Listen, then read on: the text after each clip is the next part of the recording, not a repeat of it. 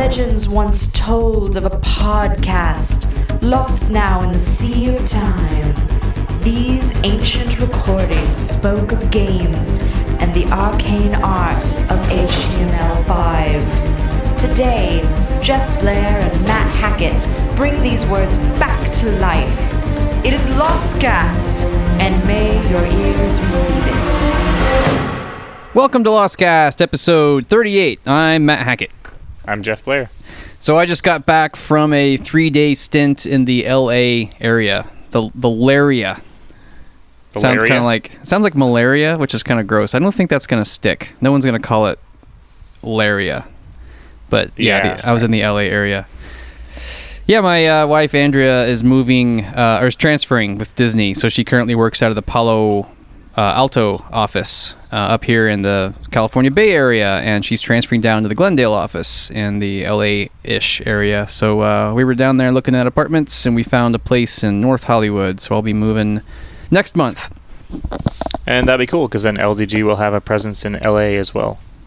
No, we're going to dissolve the company. Right. Did I not tell you about that? I meant to mention it. No, that'll be cool, because LA is like, I mean, both areas have really thriving and pretty big video game scenes, which is cool. But LA, I think, is a little, it's kind of more AAA-ish. Like, San Francisco is probably better known for indies. Like, that's where Derek Yu is. That's where Jonathan Blow is. And then that's where a lot of casual and mobile stuff is, like, you know, Zynga, and is that where Kixi is? I'm probably making it up now, but Casual Connect. Casual Connect is up there. I mean, GDC is actually in San Francisco, but the LA area has a lot of I can't think of any off the top of my head, but there's a bunch of like bigger name studios down there. That's actually the reason that Yahoo opened an office in Santa Monica, right? Initially, yeah, just because that's like the media hub, right? And so initially, I was working on Yahoo Games, and that's where that was. And sports and movies and other teams like that were down there. Right. So that'll be cool, because you can be up here and you can interface with people like Lude, because their office, I mean, they've got an office in Spain, of course, but they've also got an office in San Francisco. And then, like, I can start to try to network with people down in the LA area. I'm going to move to Spain. You should move to Spain. You go back home. Right. Did our listeners know that you are from Spain? I am not from Spain. I lived in Spain. You're essentially Spanish. My brother's essentially Spanish. He was born there. He was born in Spain? He was, yes. So is he a U.S. citizen? He is, yeah. So he was born on a military base in Spain, so... I see. Technically, he's a U.S. citizen. So why don't we do this Lostcast in Spanish? Hola! ¿Cómo estás? ¿Dónde Lostcast? Man, that would be the Lostcast with the fewest number of words in it. I would be basically saying the same 10 words over and over, because that's about how many Spanish words I know. It's pretty sad, actually. I lived in San Diego for a number of years, so I should really know Spanish better than I do. Yeah, idiot. Jeez, you're so dumb. Well, I worked with a lot of Spanish-speaking people. Really? In my youth, yeah, but I didn't assimilate very well. Well, you were probably past the age where your brain just like sucks up all that stuff like a sponge, you know? I'm terrible at language in general. But I mean, when you're a kid, when you're like, what is it? I forget the age range, but like between 3 and 8 or something, your brain is just like, got it, stored. You know, it's like it puts it in your long-term memory, it writes it to disk. But then once you reach a certain threshold, your brain's like, language? What? No. We mastered that. I want to learn other things now. Adult things. My long-term memory is faulty now. Yeah. It goes into short term, and then, yeah. I joke with my wife, because she breaks my balls a lot about me forgetting things. And I'm like, look, that area of memory has been reallocated for JavaScript and game design. Like, it's been overwritten, you know? Right. Shredded data. Your finite amount of space, and what you just said wasn't important. Exactly. It's deprioritized. Yeah. So, this episode is the first one where we're going to talk a lot about Crypt Run and the work we did on it last week. And this episode is going to be paired with the build that's going to go out on the same day. So, today's Monday, but tomorrow's Tuesday. And we're going to publish this Crypt Run episode, and then also the build. We're going to send that out to the... last I checked, it was about 80 people who have signed up for the alpha. Awesome. So, that's cool. Actually, I just sent out the builds to the Humble store today, right before this Lostcast. Oh, yeah. So hopefully that'll only have a day turnaround, or else we're filthy liars. Filthy liars. So I think that what we'll do, though, is if that doesn't work, we'll just send some Dropbox links or whatever. We'll host it somewhere for people to download. Yeah, and then we'll just learn from that, and then we'll be able to send out, like, we'll send the build to Humble earlier if we find out that it takes more time, because they're probably getting swamped right now. Oh, I'm sure, yeah. Just in general. They're blowing up these days, so. Yeah. So what else are we going to talk? Oh, we're also going to talk about Browserify and a little bit about Gen, our NGen, HTML5 engine, and then more Crypt Run. So, yeah, pretty much our podcasts for the next several months are going to be all Crypt Run all the time. But we'll try to keep it interesting and talk about other stuff as well. That's just like our lives, all Crypt Run all the time for 3 months. Pretty much. I'm actually wearing a Crypt Run shirt at the moment. I see that. Yeah. It's quite a nice shirt you got there. Thank you. Makes me want to pre-order Crypt Run. I know, right? Off. Yeah. I wore it when I was at the airport today, and there was like hundreds of people saw me just by being in an airport, and I wonder what the conversion rate was. Yeah. I'm guessing pretty low. Oh yeah. If even one person saw the website and actually like, hey, I should go to that URL, I would be really shocked, to be honest. But yeah. Hey, marketing. Like, so, look at that douche wearing that shirt. I'm definitely not going to that website. I'll add that to my blacklist. Exactly. So, go ahead. So what's going on in the alpha this week? Yeah, that's actually what I was going to say. So I've been posting blogs once in a while about like, hey, here's the current alpha, or no, not the current alpha, but like here's the change log since the last alpha, right? And yeah. So, but this time it's going to be a little different because it's like we're going to talk about it. We're also going to post a blog outlining a little bit more about the details, and then. We're also going to be sending the build out. So it's like, as you could almost play the game. Actually, you could play the game while we're talking about what's new. Yeah. So about changelogs in general, I feel like we should probably take a more curated approach to changelogs just because every little commit is not that interesting. We should probably just highlight the big features and big bug fixes and maybe like gameplay balancing, things that people like, what we used to do on other teams I've been on is for changelogs, you kind of like curate the changelog and make like a more customer-facing version. Sure. So I'll explain why I just kind of copy-paste the changelog is because it's easy. Oh, yeah. I know why you did it. I'm always looking for byproducts we can get out of the work that we're doing and things we can be noisy about that might be interesting. And so that's one of them is just dump the log, post it on the blog, and pretty much just hope people find it interesting. That's pretty much our strategy for all things. Well, maybe we should go the inverse route and just try to make better commit log messages. Oh, interesting. Yeah. Well, that's what I should have said. That would have been a real zinger. It would have been. Maybe. Or let's go. Can we go back in time? Can I rewind? I could rewind post-edit. I can make myself sound really smart post-edit. Yeah. Except for you're the one with commit messages like, shit. Yeah. Well, yeah. I messed up the merging a lot. I have this problem right now where like I'll have a bunch of changes ready to go, and then you will commit some stuff. So I guess what I should do is I should stash and then pull and then pop the stash. Exactly, then my changes are applied. Yeah, it just, I don't know why I don't do that. Laziness? Yep. Incompetence? Probably. Both of the above? All of the above. No, yeah, merging is kind of a pain in the butt sometimes, but that's the way I do it. I stash and then I pull. So basically every time before I commit, I pull before I commit. And if I see that you've made changes, then I stash, then I pull. Then I pop, and then I commit. And then you write some assembly. Right. I peek and I poke. And I mem copy. So the last... I don't know how much we should talk about, because, let's see, on the blog, the last just changelog dump was version 152, and we went up to 181, and then we're bumping it to 010. So there's like... I guess we could talk... I mean, there's a solid page of all the stuff we've added just since the last blog. So how far back do you want to go? Well, let's just go over starting at, 151 or something? Yeah. 152. So let's see. We did a big sound update. I think Josh made a bunch of new music, or he revamped the music that was there.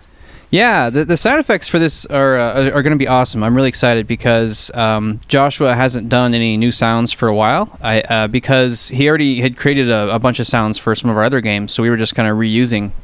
And that makes a lot of sense. I mean, he it's not his favorite thing. I don't think he like hates it or anything, but you know, I think he'd prefer to spend as much of his time as possible composing music, because that's what his true passion is, you know. Right, so yeah. This project was a little different though, because it was like, well, if we get funded, then we can afford to actually pay you, and then like that's a great motivator for something you don't really want to do is if you can get paid to do it. Sometimes it's the only motivator for something you don't want to do. Exactly. So yeah, he's been making brand new sound effects, and I'm really liking it a lot. He's been tweaking them, and I really love the gold treasure pickup sound. Boing! Yeah, they're all pretty good. I've been really enjoying the new sounds. Yeah, and he also went through and he's taken, this is like a third iteration on the music, and what I mean is just like the style. Like, man, yeah, go ahead. They all sound really good. The title screen, I think, sounds excellent. The cemetery sounds a lot better. Yeah. My favorite really is stuff. The Crypt. I don't think I've heard the new Crypt yet. I love it. It's really catchy. That makes sense, though, because Crypt is that's the zone that doesn't exist right now, actually. It kind of exists. You don't exist. Okay. I'm a figment of your imagination. That would be a boring cast. You conjured me out of thin air to appease your game. I wonder if anyone would listen to Lostcast if it was just one of us, just blahing to ourselves. What do you think? Not if it was me, probably. Is it because you're so what is that, mild and? I'm kind of deadpan, and I need your excitableness to offset my. Yeah, I suppose lack of excitement. You're not Silent Bob, but you're that. You fit in that category, I suppose. I'd be more like probably. Jay, where I'm all talkative and, I don't know, wacky. Hyperactive. Yeah, a little wacky. Anyway, sound effects. Back to the changelogs. Yeah, so we did change sound effects, and let's see. Then you did some polish with the ice, which is actually kind of cool. So it shakes, and it kind of lets you know that it's about to break before it cracks apart when entities are frozen. Let's talk about that. Why not? Like, I've got some things to say about that. I'm sure you do. Here we go. Oh, boy. No, so I'll explain a little bit about this. So we have a concept of states in our entity component system that you built for Crypt Run. And we also have visualizers for that. And the way that works is like we just have one style called entity states, and each object in there will have some methods that get called. And that would be like add and remove. So add gets called when a state is added. So like the frozen state, when you get hit by an ice beam or when you throw an ice sword at a monster, it'll call the add method in the entity states file. And what that'll do is, like, right now it creates an ice view, which is it's this kind of smart view that it creates a piece of ice, and then it, whenever it listens, whenever it gets destroyed, it breaks itself into four pieces and kind of like shoots them out, like makes it look like it explodes a little bit, plays a sound effect, stuff like that. So to make it so that it would shake before it broke, that was kind of slightly complicated. Like, we didn't really have that functionality yet. So the way I was going to do it at first was go in the model, and kind of the convention we do with other things is, like specifically monster behavior, is it'll throw a warning event before it does something, like a period of time. Say like the killer plants, if you played Crypt Run, they kind of like wiggle, they go wah, wah, and then they blah, and they spit stuff at you, right? Right. And the same way with like the Lich. Whenever he's about to fire his ice beam at you, he'll he puts his arms out, and then this sound goes like, and then like this ball like starts off large and then shrinks down to the size of his actual projectile. Mm. So there's all these warning hooks that all exist in the model. The thing is, though, in this case it was a little strange because the model doesn't really care about any kind of a warning for a state expiring. So I decided to just do it in the view. And the way I did it is when you add the state, it includes the duration. And that way the view can just be, it can just ignore it if it wants. It can be like I don't care. I don't need a warning. Or in the case of ice, it sets its own timer for like I want to warn 500 seconds before. So it just takes duration, subtracts 500 from it. And then that's how long it waits to do the little shaky shake before it psh, and it shatters. I like that a lot because it's, you know, essentially a display side thing, and it makes more sense if the sim doesn't even know anything about it. We've noticed that as we have more polish in our games, the line between model and polish can tend to be blurred.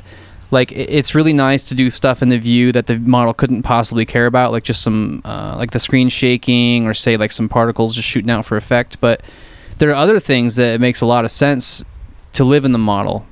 For example, blood puddles. When we first introduced them, I think they were just in the view, but eventually we put them in the model so that we could, if we wanted to, we could do other things with them. Mm-hmm. Like, for example, when you kill... We always talk about Spelunky. Whenever you kill or you attack a monster in Spelunky, it shoots out little blood particles. And they don't really do anything, but there are things in the game that can react to those. For example, you can get a chalice, and it makes it so that whenever blood touches you, you recover some health. And yeah, so there's things cool like that. Yeah, I really like that idea of kind of using these, like, kind of quote-unquote fluff entities for game purposes. Yeah, we've had something kind of that we've had problems with in Crypt Run as well. Because it's a three-quarter view game, kind of like Legend of Zelda, where you're not looking at stuff directly top-down. You're kind of three-quarters, right? And, where was I going with that? Oh, right. So when stuff is floating in Crypt Run, I added this effect where they kind of hover, like, up, down, you know, like...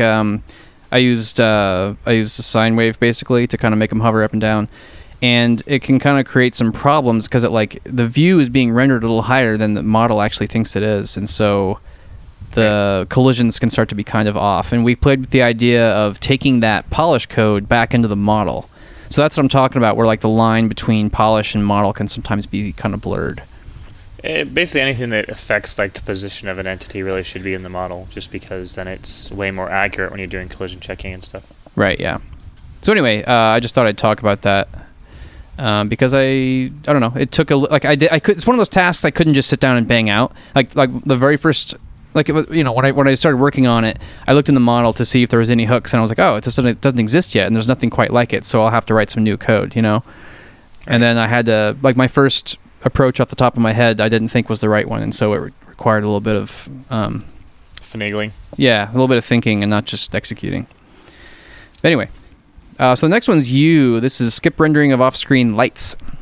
Oh yeah, so I've been kind of compiling a list of things that I want to do to optimize the game and make it run a little faster, because especially in the Realm of the Dark, it's starting to slow down a little bit, and Chrome actually introduced some weird changes recently that actually caused the Canvas performance to take a nosedive, at least on Mac.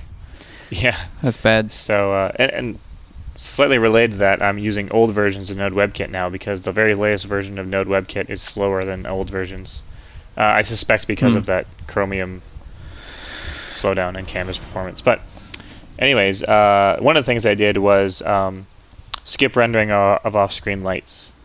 So we have these cool lighting effects that we have in the game, and actually it was really easy. All I did was do some simple math to see if it was on the screen, and then if it's not, just don't bother drawing that light at all. So are you doing that with all entities right now, or no? No, so the lights are actually drawn differently. The lights are kind of their own separate thing, aside from entities, just because they're like a completely different visualization. So if you recall, we Crypt Run came from a game that we were calling Project Warhead. I mean, that wasn't the name of the game, but that was the project name. So anyway, that was our real-time multiplayer game we were working on last quarter of last year, and you actually had implemented the off-screen entities don't render in that code base, which, I mean, we wrote Crypt Run from scratch, but there was some optimization you had done there. So that sounds like something you're going to do eventually. It is, actually. I have a bunch of changes stashed that it's doing just that. That's an interesting issue too, because it does involve a lot of calculations and iterating over the entities, all the entities in the room. Yeah. And so I want to make sure that I'm not making it worse or doing a bunch of extra work that's not, you know, going to get us much, because the rooms in Crypt Run are a lot smaller. You know, in Warhead we had these big-ish playing fields where, like, everything was on screen at a time, and the model was ticking through every single entity, because being multiplayer, you don't know where any given player can be, and you can't really ever stop rendering parts of the sim. And so with Crypt Run, you're only really ever rendering and ticking one room. We get people sometimes asking, like, how we get such good performance with Canvas, and, like, really it just comes from tons and tons of like trying and failing and trying new things, because like Crypt Run, the Warhead version of Crypt Run, the multiplayer one, you really had to optimize the crap out of that one. I did, and it was still like, that was such an optimization nightmare, because there was also this client-side prediction going on, and it was essentially like, not only was the model ticking and the display rendering all the time, but we were also running a separate simulation, like a small subset of simulation to kind of predict the other player's movements. I forgot about that. Because I'd have to say like, oh, you know, Matt, there's some delay in a multiplayer game, and like Matt's character is here, and so based on his current trajectory, I think he's going to be here later, so I have to basically predict a collision before it happens in order for things not to snap back in crazy different ways. Yeah, that prediction stuff was crazy. I remember, because you were the one working on that model and the integration with our partner, and I didn't know a whole lot about it, so I remember when you first told me, you were like, oh yeah, it's doing this predicting thing. It's essentially creating the entire simulation, predicting what'll happen, and destroying it every single tick. I'm like, holy shit, like, that's crazy. It's creating a whole world constantly and destroying it. So what actually ended up happening is I structured the code such that it was the same world. Like, I didn't create the same world. All I did was I created a bunch of mock entities on the fly. Right. So like I would say, take the player, and then using our quad tree collision detection, find anything that's near him, and then take all of those entities, that group, and then run them all through the simulator and see where they're going to be next frame, then evaluate the collisions there, and if any collisions occur, then bubble those up as predicted collisions. Man, that was complicated stuff. Yeah, it was very complicated. I feel like it made working on Crypt Run feel almost like child's play to you. I mean, the single player Crypt Run, one we've got now, because it's just it's got pretty much all the same elements as the multiplayer version we were working on, but it has like one fewer engines in the mix for one. Right. It doesn't. You don't have to create the simulation every time and destroy it, and it's got so many. It's like so much less going on. Yes. Well, newsflash: multiplayer is hard. Yeah. And way more complicated than single player. Oh man, I remember when all I ever wanted to do was work on a MMO RPG online, and now I'm just like, I'm so just frightened of working on online multiplayer, just because I know from firsthand experience how difficult it is, and it's rough. We'll get there someday. Baby steps. Yeah. Anyways, so yeah, I've been doing a lot of optimization stuff. I have a lot more work to do. One of the things I am going to do is what we just talked about, which is not render off-screen entities. Because the rooms are small-ish, there won't be a huge benefit in some rooms, but some rooms can get kind of large, and so it'll be a benefit there. Totally. The other thing I'm going to do is just kind of try to optimize our rendering pipeline in general. There's a lot of kind of extra Canvas calls, like translates and stuff, that don't need to be going on sometimes, and I'm really going to try and dig into that. And I think that the nice thing about that is that's going to be at the core engine level, and so all of our games and all of our rendering will benefit from that. Yeah, you were talking about that just recently, about how your favorite thing to do is do something in like really impactful in NGen, the game engine, because then all of our games benefit from that change. Right. And one of the reasons our Canvas rendering is pretty fast is because we've just kept working on and optimizing kind of the core rendering, and that's abstracted it away enough that the actual game code doesn't really need that much optimization if the engine works well. Right, totally. Unless you're doing something wacky, which you like to do. I do very often, yes. Wacky particles. Anyways, optimization is fun. Ugh, I'm so glad you like it. So glad, because I don't. I would do it if I had to, but I like it would be like marketing stuff where I just like grin and bear it, I'm glad that it floats your boat. I think it's kind of like marketing stuff for me. I just wouldn't do it. Or you just wouldn't do it. Right. So we've got some other small changes. Somehow we got some gigantic wave files in the repository, and that caused us to have these huge builds. And I noticed that I was trying to upload like a 90 meg zip file, and I'm like, wait a minute, 90 megs? That doesn't sound right. So I looked in there, and there was a bunch of wave files. So hopefully no one had to download those. We're going to be making... Huh? I bet that's your fault. Yeah, I think it is. Okay. I added wave files to the gitignore, though, so it won't. It shan't happen again. Shan't. Yeah, so we're going to be making some changes to the Realm of the Dead, which we are now calling Realm of the Dark.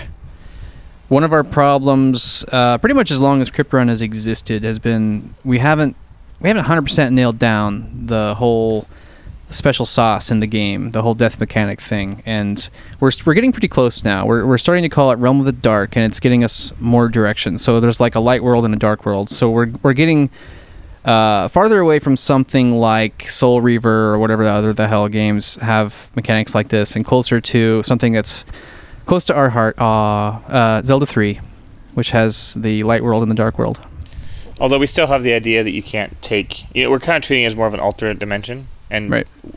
Items still don't make the jump between light world and dark world. And we're also going to make the Realm of the Dark all about magic. So the Realm of the Light's going to be pretty low fantasy, and what that means is, like, magic probably exists, but it's very kind of downplayed.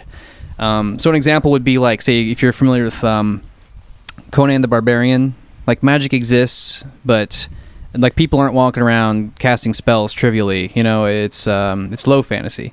And then Realm of the Dark is going to be more high fantasy, which what that means is there's more fantastical things happening, and, like, magic is... almost everyone can cast magic, and there's fireballs everywhere, and there's fairies and all kinds of crazy crap. Right. So that's going to be the primary... like focus for those two realms. So I actually went ahead and I created like a kind of base level of Realm of the Dark weapons for the player, and so there are fireballs, ice shards, lightning balls, and like this green goop, and so it's supposed to be like fire, ice, earth, and electricity as elements. Nice. And they're all going to kind of have different properties. So like the fire is all about AoE, but it's short range so far. So like the current fireball, it kind of feels a little bit similar to the Onslaught fireball. It shoots in front of you in like a big spread, but it doesn't go very far. And then the lightning is it shoots one at a time, but it's really fast, really far, and it has a low cooldown. And the ice shards, they kind of shoot in a spread. They're really weak, but they freeze things. Nice. And then the Earth stuff isn't quite done yet, but the plan for that is that it's going to be all about growth and multiplication. Yay. So it might have like axe-like behavior. When it bounces off walls, it splits into two. So it might be one of those weapons where it's all about ricochet. Ooh. So that's the plan for those. And then I'm thinking maybe a couple different iterations down those lines. So like there might be like a couple different kinds of fire weapons. Like one is the frontal blast, and maybe one's like a huge ring that's like super damage but low cool or high cooldown and high mana cost or something. Right.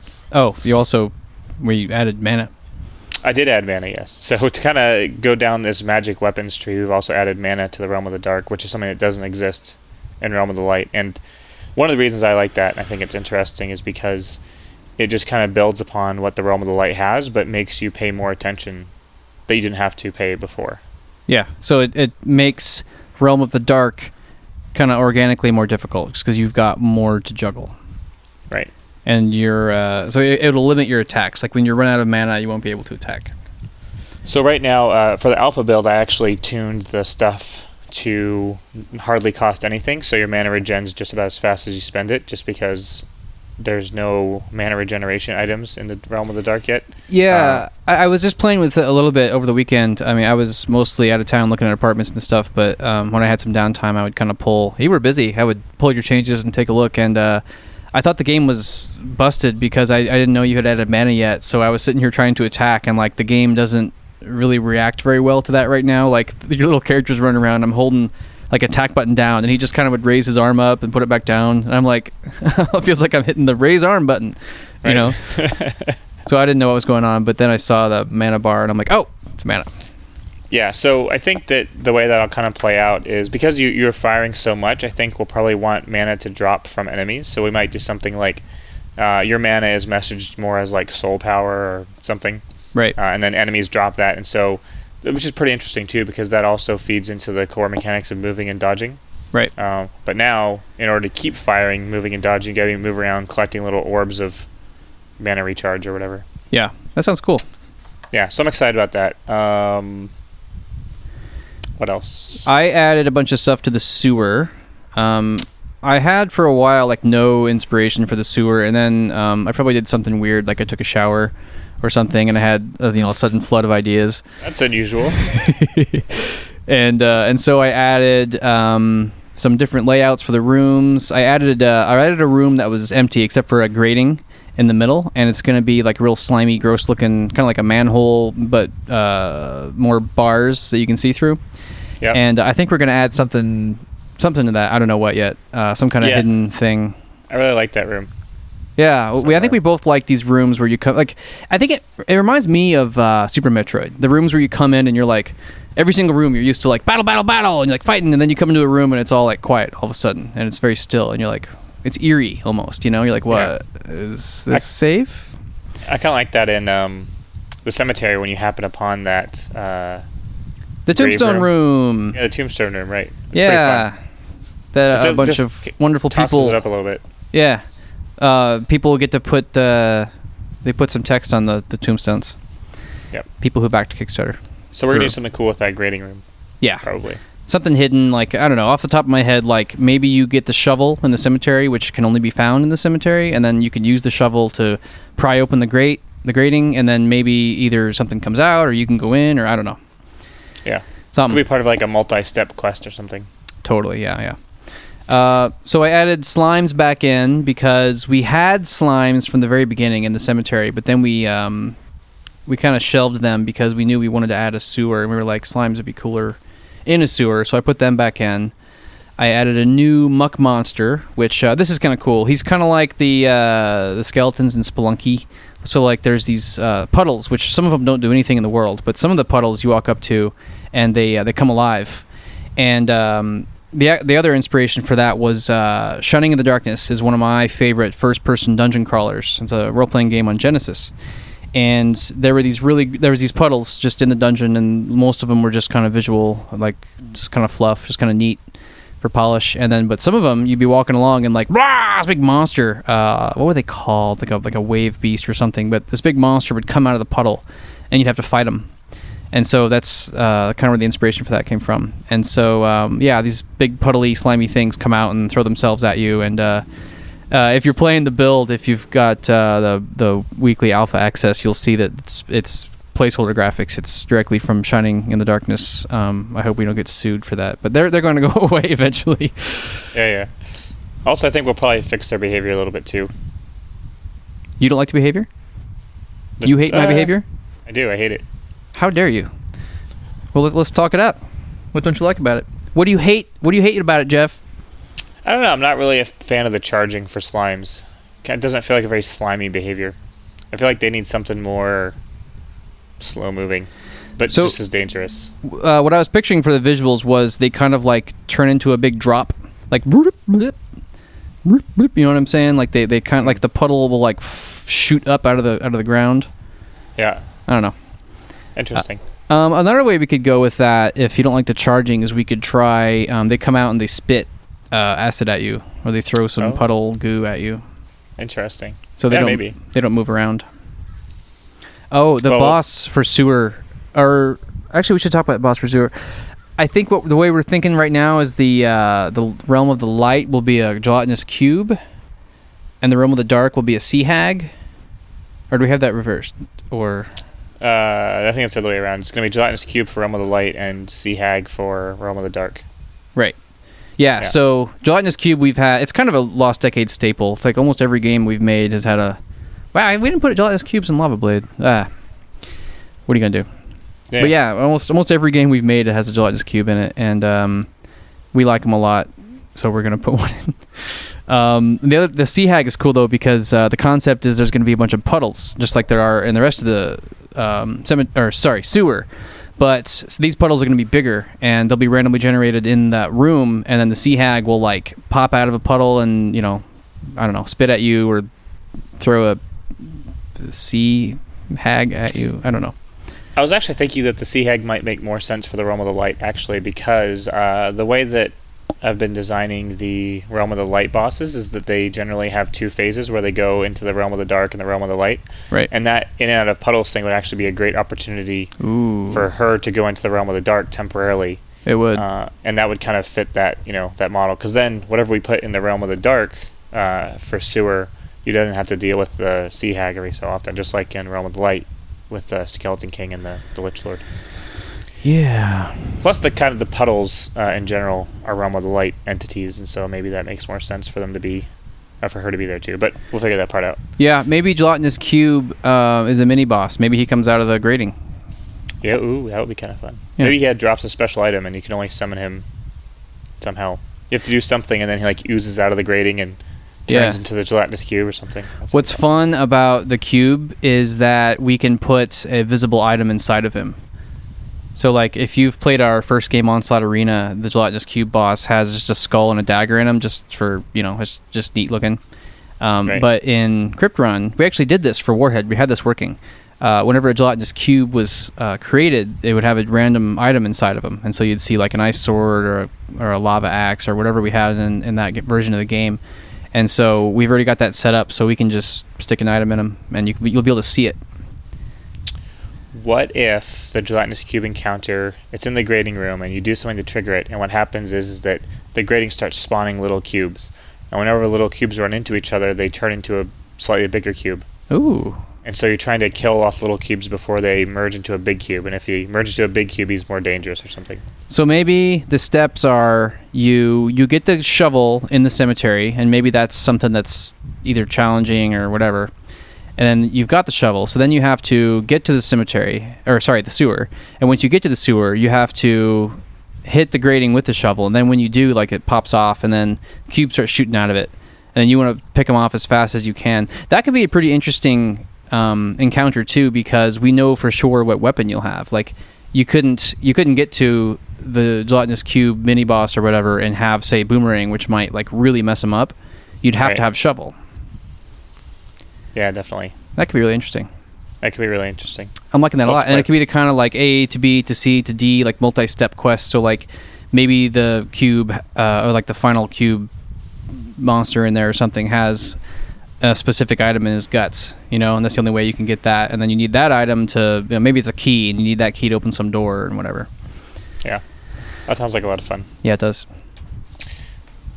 So let's see. The graves in the cemetery now only spawn 3 zombies. We talked about that, I think, in the last episode. That's worth mentioning again. We just we want to make sure that you can't just kind of cheese the zombies, especially now. We'll talk about this later, but I actually fixed some of the spawner drops, so now you can actually farm them for gold again. But right, since they only spawn 3 at a time or 3 ever, then it's not as cheesy. People who have played Crypt Run will be glad to hear that I nerfed the owls a little bit. I actually really like that change. 3 hits for the small owls feels just about right. Yeah, it does. You can still get hit by them, but they're not quite as nasty. Like, they're a little bit more intro friendly. Yeah, they could probably also use another speed nerf as well. Maybe we'll see. Maybe yeah, we'll see. So then you did something. Fixed the loot tables. So there was we had this bug. We actually saw it during our live stream, I think, where there was a shop with only 2 items in there. Oh, that's right. And it was because I had a bug in my randomization function that would, like, if it returns 0. So basically, you know, math.random returns 0 to slightly less than 1. Right. And there was a bug that if it returns 0, it just wouldn't return any results. So that's what was happening there, is it was returning 0 from the random function, and then my weighted list parsing didn't understand how to do 0 very well. Nice. So that was a crazily small chance of ever seeing that. Yeah, it was pretty small. It was about 1 in 100. Oh, okay. Right. I thought it'd be even less than that. Well, maybe. I'm not really sure what the statistics on math.random are, but actually, yeah, you're probably right. It's probably way more than 1 in 100. Anyways, I think so. It was a pretty small chance. But the interesting thing about this seeded dungeon stuff is that it's great for debugging, because all I did was I just took that seed that we were playing during the live stream, and I just kept using that, and I kept getting that same shop, right, because it was the same seed. So I could like nail down the bug really easily. That is really valuable for debugging, because when you've got a procedurally generated world, you might never see the same thing again. I was thinking about perhaps displaying the seed somewhere for debug versions, alpha, so that if people want to, like, if they encounter a bug, they can send us the seed. It's probably being loggered out right now. No, it's not, but it should. Oh, sure, why not? Actually, for next alpha, I want to do that. I'm going to add the seed somewhere where people can... I'm thinking maybe just display it right on the screen, like in the corner at all times or something, really small. That way people screenshot or something. Yeah, that's true. That could be good. Yeah. I like putting stuff into hidden key commands, because I was a gamer in the time of Doom and Doom 2 and stuff, where you could type like... so it was made by id or ID, right? So you'd type like IDDQD would make you invincible, IDKFA would give you all the weapons. And so but for this, like, people aren't really gonna know about that stuff, and we want the debugging information not to be hidden. Yeah. No, I get you. But maybe in like the final production version, you can type like LD seed. Right now, what can you do? You can type LD die. Just kills you. Right. I don't know why you'd want to do that, but that's mostly a tool for us to use, but also kind of a hidden little thing. Oh, and there's a Konami code, so go type it and see what happens. I hope it's cool. I don't even remember. I think it turns off the lights. Yeah, that's not that cool. We'll do something cool. Eventually. Let's see. What else? I think the next big one is you refactored Lich to fix some crazy thing. Oh, yeah. I had this weird bug where essentially I was taking the state of an entity and I was turning it into a JSON object, and because I was basically caching it. So the whole reason this feature exists is because when you exit a room, it takes all the entities that are left in that room and it serializes them and stores them. And then when you come back into that room, it unserializes all those entities so that a room is in the same state as when you left it, essentially. Right. The problem with that, though, is that the Lich was holding on to an instance of the player object. So when the Lich got serialized, it was trying to serialize the player object. The player object has a reference to the world, and the world has a reference to everything. Oh. And so it was causing this crazy recursion error. I introduced that, didn't I? I cached player in Lich behavior. Yes. Okay. I may have done that again. Oh? Yeah, in like Muck Monster. So basically the way you should be doing this kind of stuff with regards to the AI scripts is that don't ever cache any references to any in-game objects. Just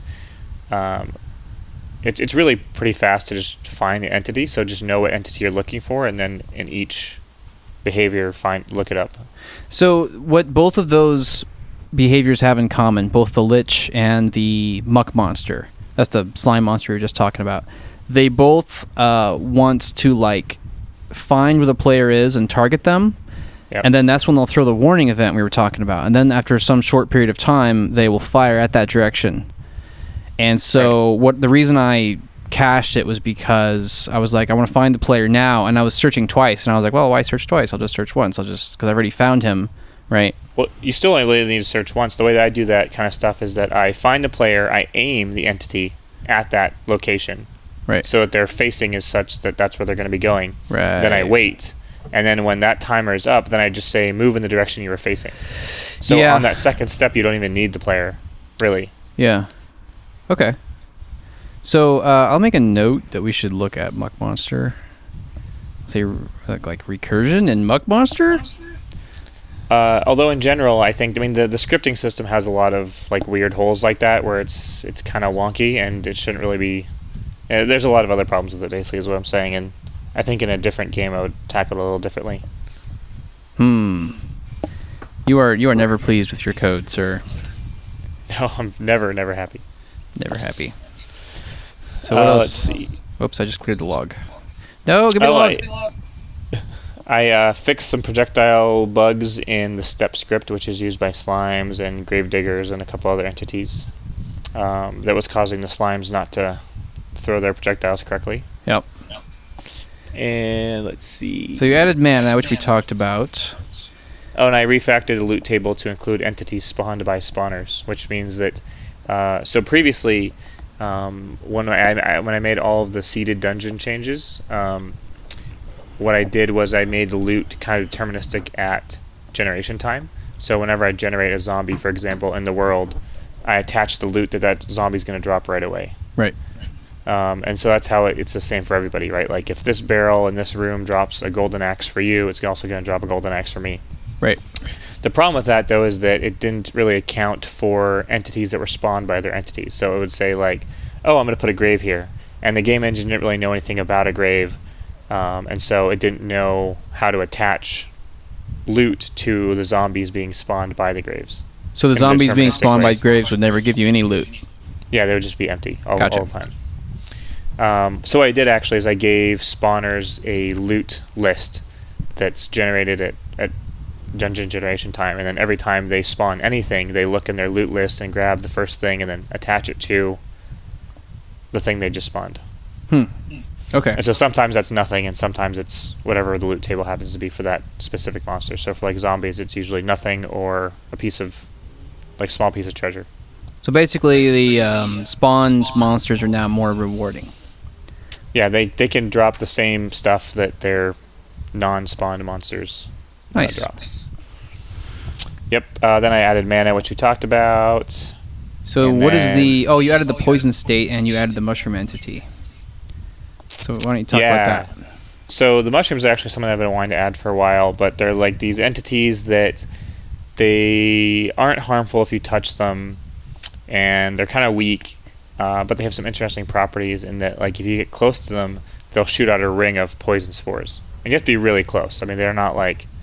And the spores don't go very far. So they're kind of like... They're basically meant to be a trap in the sewer, kind of like, spikes, but they operate a little differently in that if you get close to them, they'll shoot out a puff of spores, and the spores themselves are poisonous. And so I had this poison state where if you get hit by spores, you take a little initial damage, and then you take a bunch of damage over time. Maybe not a bunch, but some. Right. So it's kind of interesting. I think there's some more interesting stuff we can do with that. Off the top of my head, I think it's interesting because... you at least get the opportunity to go pick up or find a health potion.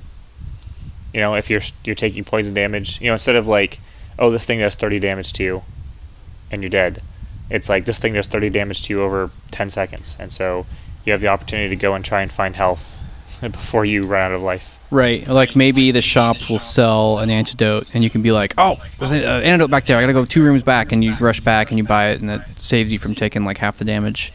Maybe, yeah. It depends how fast the poison ticks and how much damage it does and other things like that. It's been interesting. It's kind of caused me to think a little bit about having a secondary item that you could use. Poison actually would be really handy if there was a secondary item that you could just activate. You could pick up an antidote and save it for later. Mm-hmm. Poison doesn't really work that well with now you have to go find an antidote somewhere in the dungeon that may or may not drop. Most times you're just going to ride out the poison anyway. Yeah, the way Dark Souls does that is there's a designated button that's this is your heal potion button. I've seen very few games that actually does that, but that's pretty interesting. Because it's such an important mechanic that there's an input just for it. Well, other games do that too, in a sense, like Diablo. Most people bind their healing and their mana potions to hotkeys. Right. Diablo kind of gives you the option, right? You can bind whatever you want to 1 through 10 or whatever. Yeah. And so most people would bind a potion there somewhere. So the inventory that we had working for Project Warhead was more you could hit... I think we had a couple different incarnations. One of them was you could hit left and right arrows, and that would kind of scroll your inventory, and then whichever one was selected, you could hit the space button or something, and that would use it. Right, yeah. We might do something similar. We're pretty much optimizing for the gamepad, so I can picture left scrolling through your inventory being L&R triggers or something. Yeah, with your bumper, and maybe you can only scroll through a secondary item. There might be a secondary item. You always shoot with whatever's in your primary with the right analog stick, and then if you press X, it'll use your secondary item, and your secondary item could be a potion or who the hell knows what. A magic bomb, or a temporary strength potion, or a shield, or things. Right. It would add a lot of strategy to the game to be able to use things on the fly. I mean, even right now, you know, you pick up a health potion, you don't need it. It does nothing for you. Right. Especially if, like, you boomeranged it out of a chest or something, right? Yeah, boomeranged. I approve of the use of boomerang as a verb. Right. So, did you talk about removing freeze script and adding hazard collide effects? No, but what I did there is we basically had, like, an AI script for freeze that would apply the frozen state to stuff, and that was kind of clunky for a few reasons. And when I added poison, I wanted to have something that was a little more generic baked into the engine, where almost any hazard could apply a given state to something that it touched. And so in some cases that might be freeze, in some cases it might be poison, in other cases it might be something else. So I basically ripped out all the old freeze code and I turned it into this more homogeneous thing that is shared with poison and stun and some other things. Yeah. So that was nice. I like extensibility. Extensibility is very good. Oh, and then I added fluff items in every room. So we were talking earlier about how the blood puddles are actually in the model or in the sim. Yep. One of the things that allowed me to do was that I just added a couple quick lines of code, and now every room and every dungeon has randomly generated between 3 and 5 pieces of fluff, and it's based on the zone. And so for the cemetery, it's always blood puddles. So any given room in the cemetery will just have some random blood puddles around. And for the sewer, it's blood puddles and non-muck monster muck piles. And the non-muck monster muck piles, when you approach those from a game design standpoint, those have like a heavy value, because any one of them to the player is potentially a hazard, even if it's not. It's something that needs to be approached carefully. Exactly. And so those things are now in every single room. There's just some random muck lying around that we know are never muck monsters, but in conjunction with rooms that actually have muck monsters, you won't really know. And so what this does is that we don't ever have to generate muck that isn't a muck monster intentionally. All we have to do is just in some rooms put muck monsters, and then, you know, they'll be intermixed with these kind of fluff. I think I did add muck puddles, though. Did you remove the ones that I stuck in the generator? If there's some being generated, then they'll be there too. Okay, I mean, that doesn't really matter. That was like a specific room. Yeah, it doesn't matter, because then that room will just have more or less or whatever. Okay, cool. But I kind of liked it from just a general dungeon feel too. It's kind of cool to have random muck in every room. Yeah, yeah, looks good, and it has game design weight as well. And we can do that, like, it's set up to do any number of fluff entities. So if we wanted to add like a pile of bones, like a dead fish, or like whatever, we can just add that there, and it'll randomly place that stuff around. What I really like about the fluff in the sewer is it's like we want the cemetery to be a certain difficulty, and we want the sewer to be more difficult because it's farther in the game, right? And the fluff in the cemetery is it's just blood, and that will never hurt you. But in the sewer, it's just muck, which will also never hurt you, but it has the potential to be deadly. And so I think the obvious way to go in the crypt is, like, there's blood puddles, and the blood, like, can be dangerous. So maybe there's, like, those slime monsters that, like the muck monster, that's a puddle of blood that turns into a monster. Maybe there's blood monsters in the crypt. Interesting. Maybe it's like cursed blood. Cursed blood. That sounds cool. Yeah. I'm going to write that one down. I like that. See. Blood monster! Oh, and then I treated muck monsters as traps instead of monsters. So we kind of have this designation between what's a monster and what's a trap, and for the purposes of the generator. And some things are traps and some things are monsters. And I turned muck monsters into traps just because I feel like they're more trap-like. They were monsters by default? Well, they were in the monsters bucket. Oh, yeah. When I put stuff in the generator, I don't always do it correctly because I don't... You wrote all that, and I don't spend a lot of time there. That I didn't mean to put it there. Oh, well, it's really not, like, right or wrong. It's just kind of where it feels right. Different approaches. Because the buckets, like, there's two distinct buckets, right? And some of them pull... They get pulled independently, right? So when we say, like, oh, I'm going to put 10 traps in this room, it pulls 10 traps from the trap bucket. And then it says, I also want to put 5 monsters in this room, and it pulls 5 monsters from the monster bucket.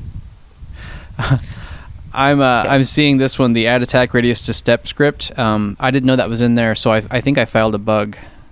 I was like, So sometimes the slimes just don't attack. I don't get it. Oh yeah, because there's the it seemed to make sense because basically there's a couple things going on with slimes. One, their projectiles were going all the way across the room, and two, they were firing no matter how far away they were from you. Oh yeah, they weren't quite right. So actually, I did that globally in step, which I kind of like. So basically, the upshot is that any creature with that behavior won't fire its projectile unless it's within a certain range of you. Right. Which makes more sense. I think the zombie, when I saw the zombie grave robber, what do we call them? Grave digger? Grave robber? He needed more of a detection radius for attacking. Sure, yeah. I didn't really modify anybody's, I just put a default on there. Yeah, we need to get back into our Crypt Run entities spreadsheet because I think we've let that get kind of, basically we have this spreadsheet that lists all the entities in the game and we kind of give them a status of like alpha, beta, gamma. And I think we've started to let some of those slip a little. I mean, plus it's like the grave robber having some new behavior. He needs to kind of go back to beta just by default because his beta needs to be re-examined, right? Pretty much anything with step, right. I think that's the case right now. Okay, sure. I mean, it's just so, like, we've talked about this before probably, but like things in the code, it's really difficult to know what state they are because it could easily just be placeholder. It could easily have hours of work on it. You know, if it's just like a couple of numbers or like, you know, the metadata attached to say like a monster, you know, like when you just glance at it, unless it has like really nice comments or something, you don't know if it's like what the state is. Like, is it really critical? Is it just something I tossed in? Like, what's going on?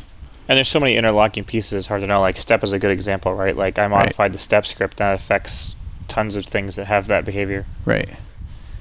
Yeah, and it's difficult, but the spreadsheet kind of helps bubble that up for us, and it kind of also acts as a blanket. So instead of us having to have a comment in the step script and a comment on the Gravedigger, like, definition, and then maybe also something somewhere else to, like, track his graphics or whatever, we've just got a spreadsheet to kind of just as a global umbrella for, like, Gravedigger zombie feels good, or he's ass, or whatever. Yeah. So you also expanded the town, which is our macro game. Yep. So alpha players will see that. Not really a lot there yet, but it's it kind of gives you an idea of the layout. So like the town is going to be a full map and have several different rooms. Yeah, right now there's like a couple town areas, and then there's like a marketplace, and the marketplace has like an armor shop, a weapon shop, and an item shop, right? Which are empty right now. And so the thinking with these areas in the town is they're going to be unlockable. And so we may have talked about this on our previous podcast, but since the game is a roguelike and we're not really letting you have any kind of character persistence, the way we treat persistence of the game is by leveling up the town, so to speak. Right. And so as you complete quests in the game, certain areas of the town will then be unlocked to you. So like, for example, the armor shop or the weapon shop and item shop will all be the result of you essentially going into the dungeon and rescuing the merchant. Right. And so and other areas of like the arena is going to be like that. It's going to be a kind of a separate dungeon that you can only unlock by doing something in the cemetery or sewer or something. Right. I'm excited about that. We're starting to take the first couple of steps towards actually having a finished game, and that's having a sewer level. Like, it exists now, even though it's nowhere near done, and like the town exists, even though it's very empty and needs a lot of work. But yeah, we're starting to wire up all the plans that we had. Yeah, and the town also has this big museum in it that's largely empty right now as well, but it will house a couple different things. One is going to be kind of our way of displaying achievements in the game, which is showing you which items you've seen in the game. Right. And then it's also going to be the place where we're going to show the backer portraits for the Kickstarter reward. That's going to be fun. And then really anything else that we want to bubble up in the game as far as, like, if you killed 100 slimes and you have a slime statue in your museum and stuff like that. It's, you know, basically going to be our way of displaying to you what you've done in the game. Yeah, and it's like a good way of marrying what you do in the dungeon to the town and, like, create some permanence to it. So I think what we're going to do is there's going to be a room in the museum that'll have a matrix of statues of monsters, and if you haven't killed that monster at all, there's just like an empty spot there, like a, you know, a coming soon exhibit sign, you know. If you've killed the monster at all, like a bronze statue will appear, and if you've killed, you know, some certain threshold of them, then a silver statue appears, and if you've killed, you know, some really high threshold for, you know, completionist players and players who play a lot, you'll get a gold statue. And so that's kind of a way of bubbling up your progress with regards to just how much of the game's content you've consumed. And it's just, it's a more interesting visualization on stuff than like an achievements list. Yeah, just it's not just a progress bar. It's like it's cooler looking. It exists in your world. Yeah, we want the town to kind of feel alive, and the town is going to be, your way of you want to improve the town, right? Right. Hopefully.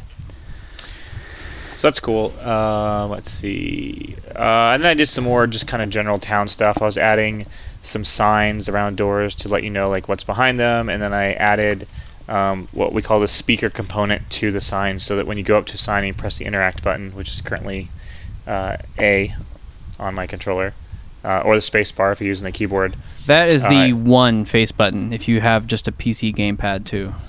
Yeah, although I think a lot of people are adopting the Xbox style of number or lettering. But anyways, it's kind of the primary button.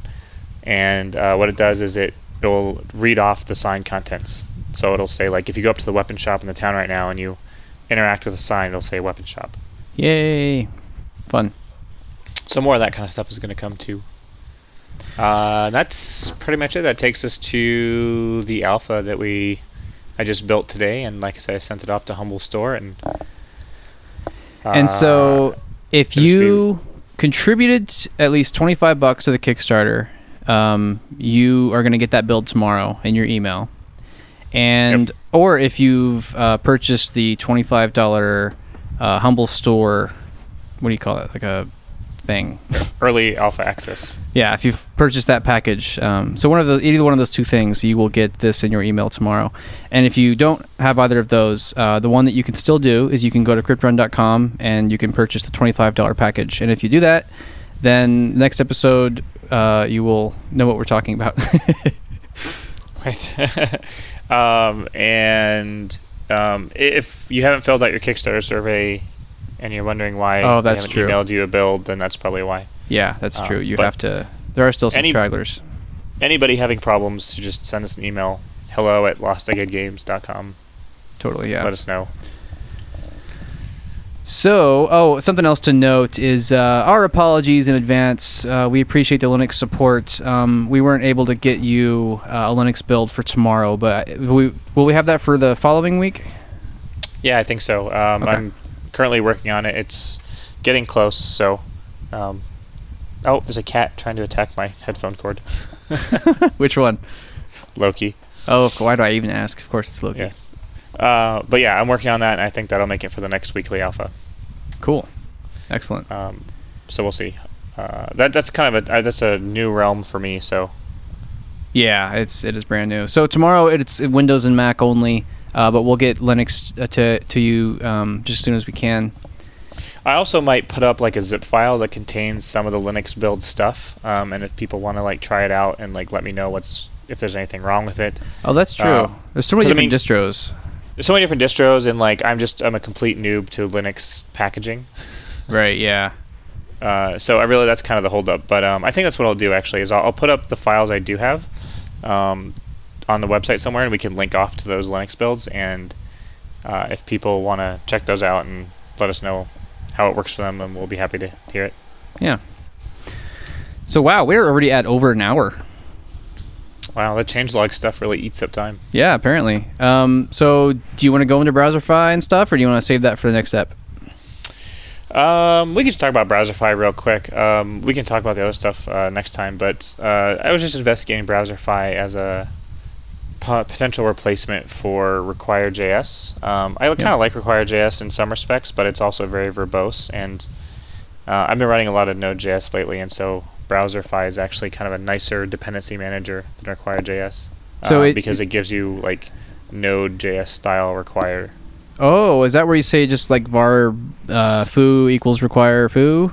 Yeah. Oh, I missed that syntax. It's so much nicer. So RequireJS works great and it's very stable and everything, but you have to first require your file and then also assign it to a variable, which isn't that bad, and it doesn't sound like much. It's okay, but when you've got files like we do that require 50 other files, it starts to get a little difficult to manage.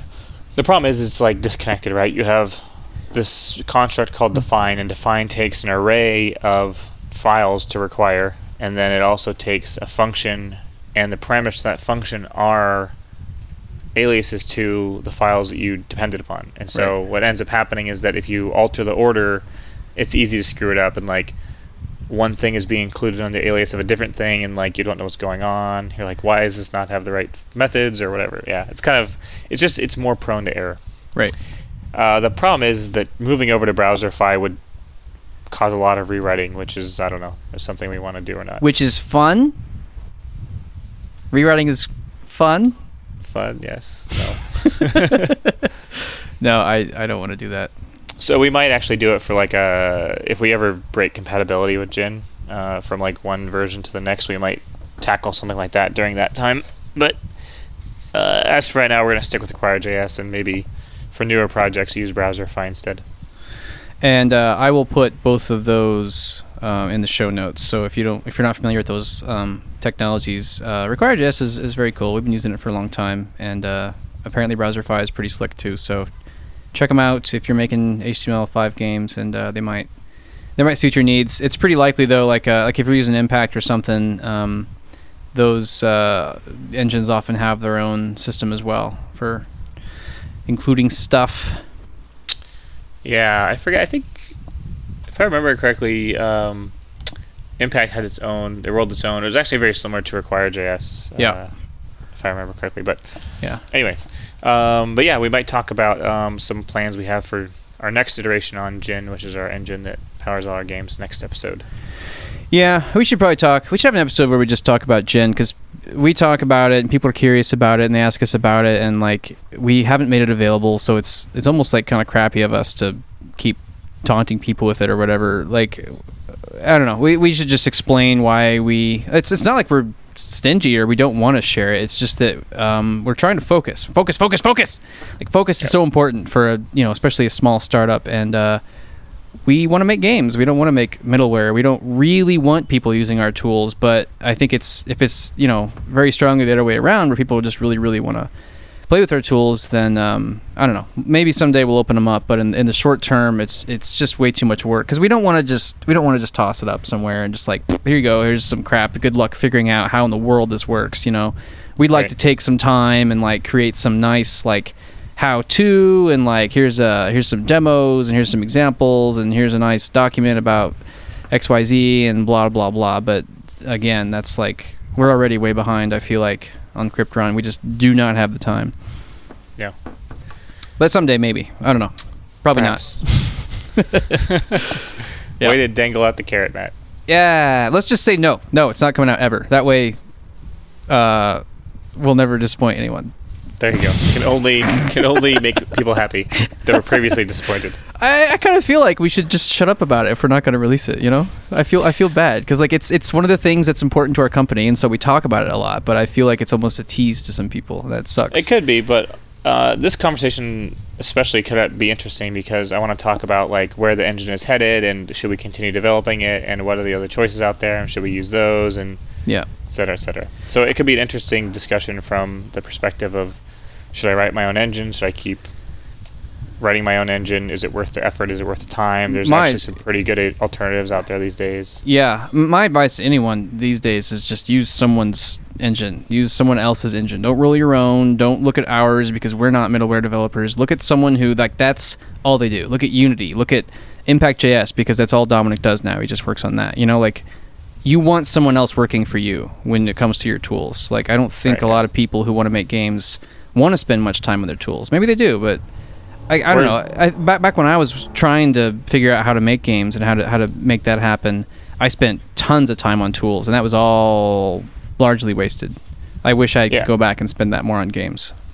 I could definitely see us picking up something like Pixie or something that has like spline support and already has a WebGL backend and just other niceties that we want to add to our engine but don't have the time or inclination. Sure. So. Anywho. Yep. So if you have pre-ordered the weekly alpha access, thanks a lot, and hope you enjoy it. And we're going to have a whole ton of more changes for you next week, and we will also talk about those. And about what? We'll talk about the updates. Oh, yeah. Yay. Changelog. Yeah, changelog.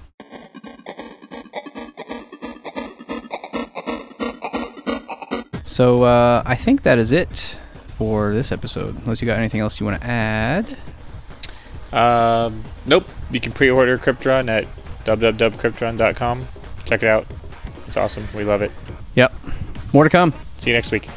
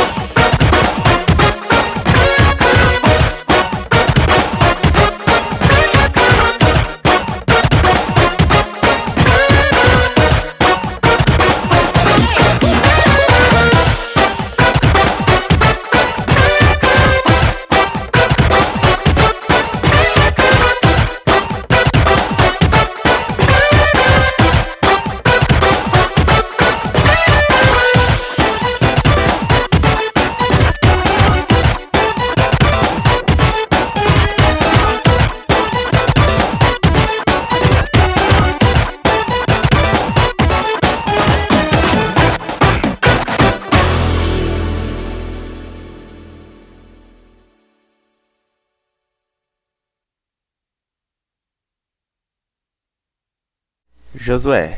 Josué. Got it?